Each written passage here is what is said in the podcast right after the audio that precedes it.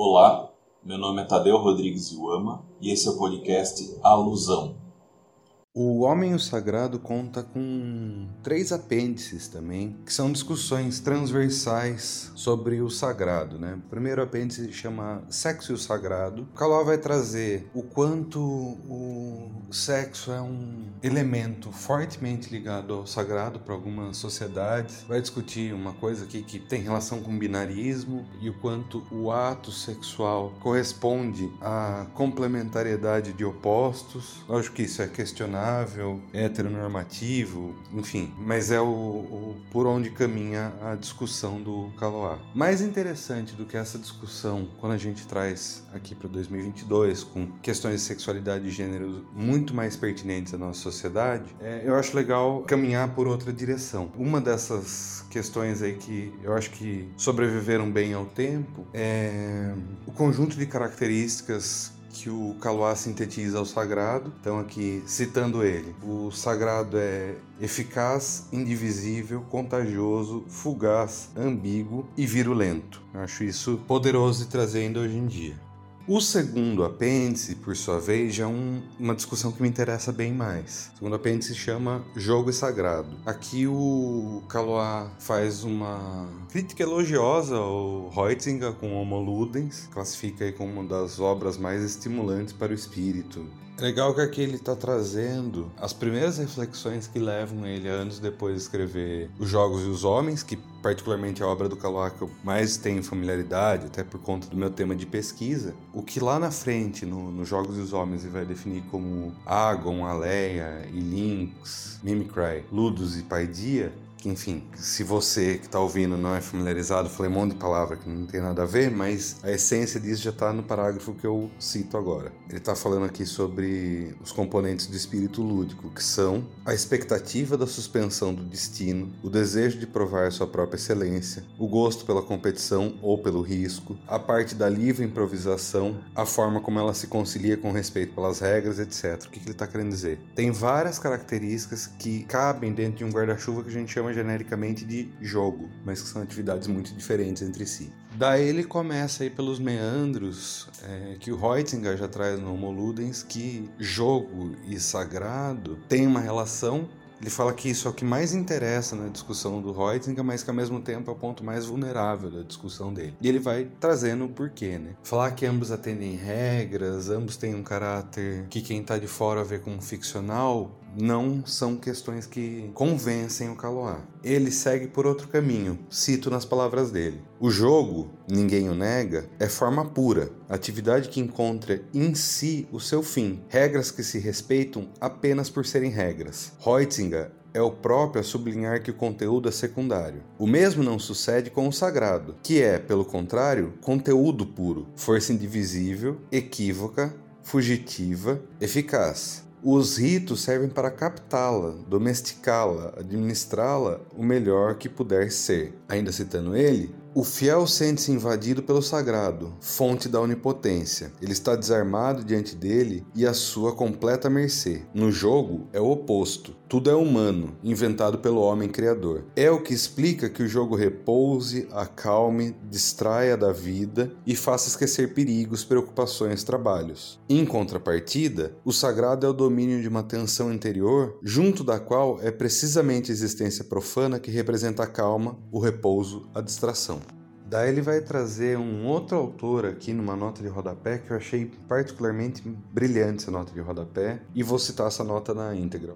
Benveniste, por outro lado, define o jogo como uma operação dessocializante. Ele reconhece também que o sagrado é tensão e angústia, o jogo, exaltação e libertação. Indo mais longe, ele vê no jogo o produto da separação do mito e do rito. Privado do mito, quer dizer, das palavras sagradas que dão aos gestos poder sobre a realidade, o rito reduz-se a um conjunto regulado de atos doravante ineficazes, a uma reprodução inofensiva da cerimônia, a um puro jogo, ludos. Inversamente, o mito sem o rito desemboca no simples jogo de palavras, jocos. Palavras no ar, sem conteúdo nem garantia, sem alcance. Palavras vazias e não já gestos vazios. Então a luta pela posse do sol torna-se partida de futebol e o enigma probatório passa a ser um simples calembur.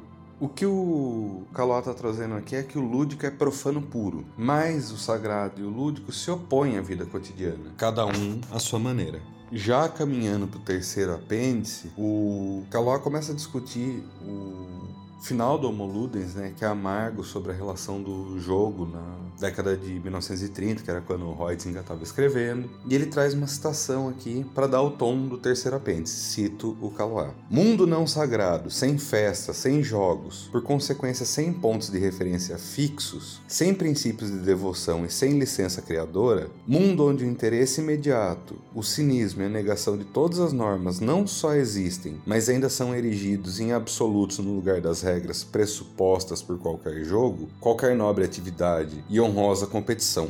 Que ninguém se admire se são poucas as coisas que encontramos que não conduzem à guerra. E esse é justamente o terceiro apêndice: guerra e sagrado. O argumento central é dado pelo Caló aqui num parágrafo. A citação é longa, mas vale a pena falá-la na íntegra. Convém então recordar os caracteres principais da festa primitiva. É um tempo de excesso. Dissipam-se aí reservas que algumas vezes foram acumuladas durante vários anos. Violam-se as leis mais santas, aquelas sobre as quais parece fundada a própria vida social. O crime de ontem vê-se prescrito e, no lugar das regras habituais, erigem-se novas proibições. Instala-se uma nova disciplina, que não parece ter o objetivo de evitar ou de apaziguar as emoções intensas, mas pelo contrário de provocá-las e levá-las ao seu cúmulo. A agitação cresce por si mesma. A embriaguez apodera-se dos participantes. As autoridades civis ou administrativas veem os seus poderes diminuir ou desaparecer passageiramente em proveito, já não tanto da casta sacerdotal regular, mas antes das confrarias secretas ou dos representantes do outro mundo, dos atores com máscaras que personificam os deuses ou os mortos. Esse fervor é também o tempo dos sacrifícios, o próprio tempo do sagrado, um tempo fora do tempo, que recreia a sociedade, a purifica e lhe restitui a juventude. Procede-se então às cerimônias que fertilizam o solo e fazem da geração adolescente uma nova promoção de homens e de guerreiros. Todos os excessos são permitidos, pois é destes mesmos excessos, dos esbanjamentos, das orgias e da violência que a sociedade espera sua regeneração. Ela deseja um vigor novo, saído da explosão e da prostração.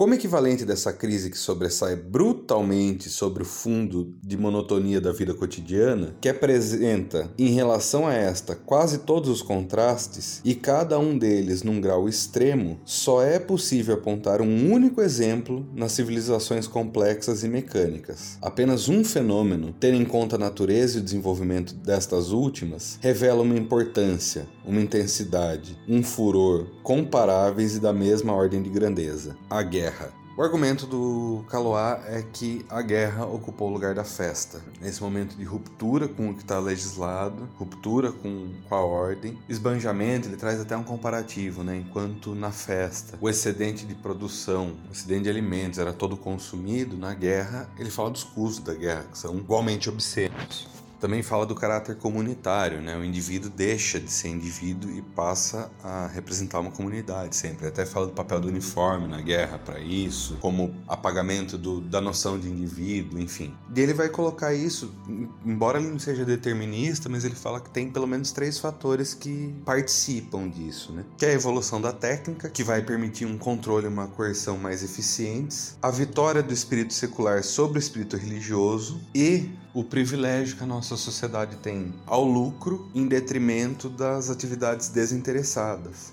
Fala que isso é parte do solo dessa apoteose avessas que é a guerra. Para encerrar, ele fala que uma outra diferença é que a festa, ao contrário da guerra, ela é um produto da imaginação. Ela é simulacro, dança e jogo.